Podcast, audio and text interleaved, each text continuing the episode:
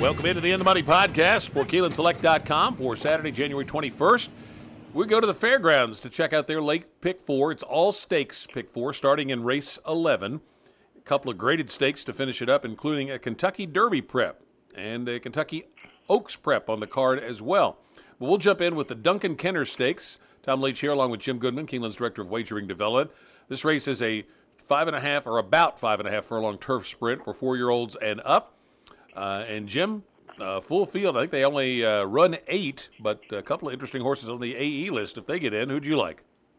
Yeah, that's the problem with trying to handicap this race, because their turf course is in terrible shape down there, to be quite honest. They did something to the inside of it.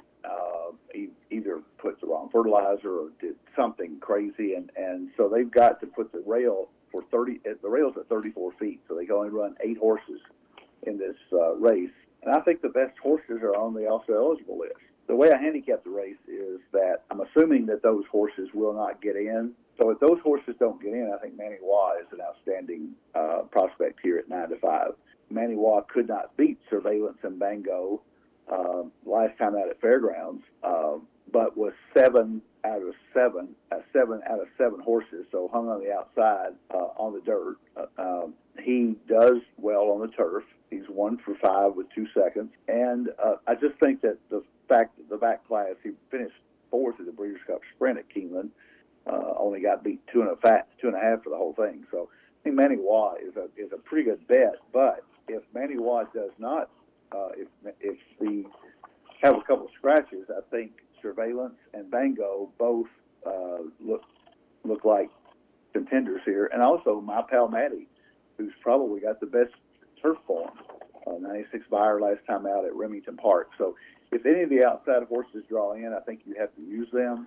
But assuming they don't draw in, I think Manny Wah is head and shoulders above this crew, and I'm going to single Manny Wah if the 8 go to post and the 9, 10, 11 don't draw in.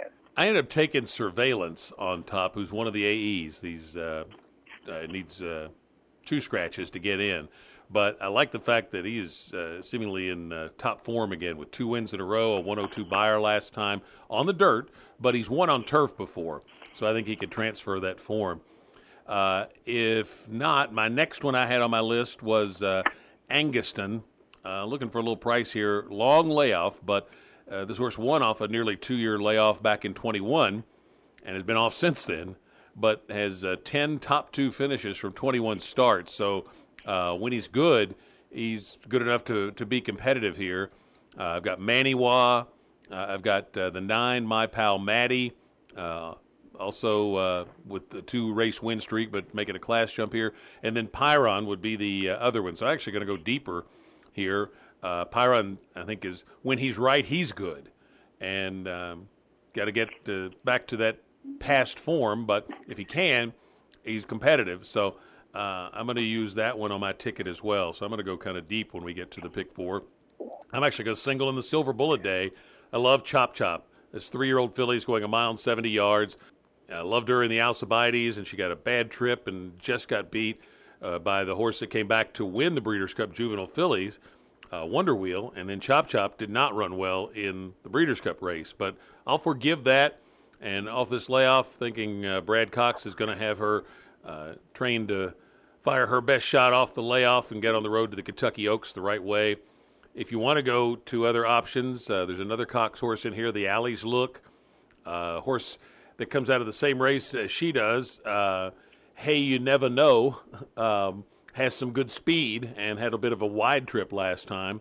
And then a couple of impressive maiden winners, Amber Cascade with a big buyer jump when she went 2 turns the first time for Cherie DeVoe. And then Forrest Chimes just blew away the field. Same day that Amber Cascade won. They had similar times, but they had a little faster pace. I believe it was in the Amber Cascade race. Forrest Chimes for Jeff Barkley was just ultra impressive, sweeping up wide on the turn to win going away. I'm singling Chop Chop into pick 4. How about you? Can't really argue with that. And when I decided to single Manny Wah in the first race, I went ahead and went 3 deep here. Obviously, Chop Chop is the class of the race, and if she comes back ready to run, she's going to win this race. But I thought the Alley's Look, the Brad Cox other horse, coming out of the Untappable that gets her ready for this. She ran well and has a race, has actually a couple races over the track, which Chop Chop doesn't. So I wanted to use Alley's Look in there as well, and Luis Ayas takes the mount. So Giroux chose Chop Chop, I guess. I guess he had his choice because he had ridden the Alley's Look 4 times in a row. So he's Brad Cox's go-to rider, so Chop Chop makes a lot of sense. But, hey, you never know. I saw on TVG they interviewed the guys who own this horse, Wing and a Prayer Racing LLC. They really love this horse going into the Untappable. And the horse ran okay, got beat by 9 1/4, but was on the lead, actually had the lead at the half-mile pole, and gave it up, and they thought that she would really move forward, and they didn't know if they go to the Silver Bullet Day that day, but obviously they've entered her in here, and trying to find a price, I think it makes a lot of sense at 8-1, and she's got more experience than Forrest Chimes, who obviously won her maiden easily. I hate to take a maiden winner back in a stakes race, but Forrest Chimes may be the real deal for Jason Barkley, so she would be my 4th choice, but I'm going to go 3 deep in the pick 4 using the 3, 4, 5 with Chop Chop being my top choice. 13th race is the Grade 3 Louisiana Stakes for 4-year-olds and up at a mile and a 16th. And who'd you like in here? I liked a lot of horses in here. The race that Forza D'Oro comes out of with Happy American and Mr. Wireless, I got to use all 3 of those because that race they finished fairly close. Happy American won it fairly easily, but Forza D'Oro had a little bit of a wide trip, and Mr. Wireless didn't run back to what they thought he would. He had a 97 buyer at Churchill the last time out, so I think if he gets back to that, he's right there. So I'm going to use those 3. I'm also going to use Zozos for Brad Cox, 2 for 3 at Fairgrounds, including an impressive win coming off a long layoff after he ran the Derby. So back class there, you got to use Zozo, so he might be the favorite in here.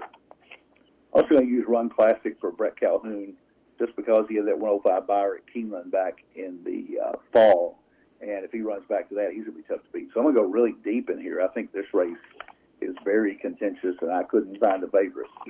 I end up taking Forza D'Oro on top, making the second start for the Cox Barn, and didn't seem to relax last time, I didn't think. So maybe Giroux can get this horse to relax a little more this time. Had a sharp work last week for the second start off the layoff, so I could see this one improving. Got to use Zozos also with the nice win off the layoff and 2 out of 3 at the Fairgrounds. I've got Run Classic. Still have a question mark about him going 2 turns, but they keep trying, so it's a sharp trainer, so he must. I'll give him the credit of knowing a little more about the horse than I do. Happy American, the 5, had a nice win with a 96 buyer the day after Christmas there at the Fairgrounds. Mr. Wireless, top 3 in 4 of his last 5 races, so he's been very consistent. So I'm going to go 5 deep when we get to the pick 4, but I have Forza D'Oro on top. The last race of the day, race 14, is the Grade 3 LeCompte. This is a Road to the Derby prep. 3-year-olds going a mile and a 16th. And I'm taking a horse that I did well with in his last race, 2 fills from the outside. He dominated the Grade 3 Street Sense, got his best buyer figure. He's been training very well for Ravelli, who picks his spots well. And I think I said when this horse won the Street Sense that, you and I talked about that this guy had I'd interviewed him before the Claiborne Breeders' Futurity. He was very high on the horse, and the horse had a horrible post position.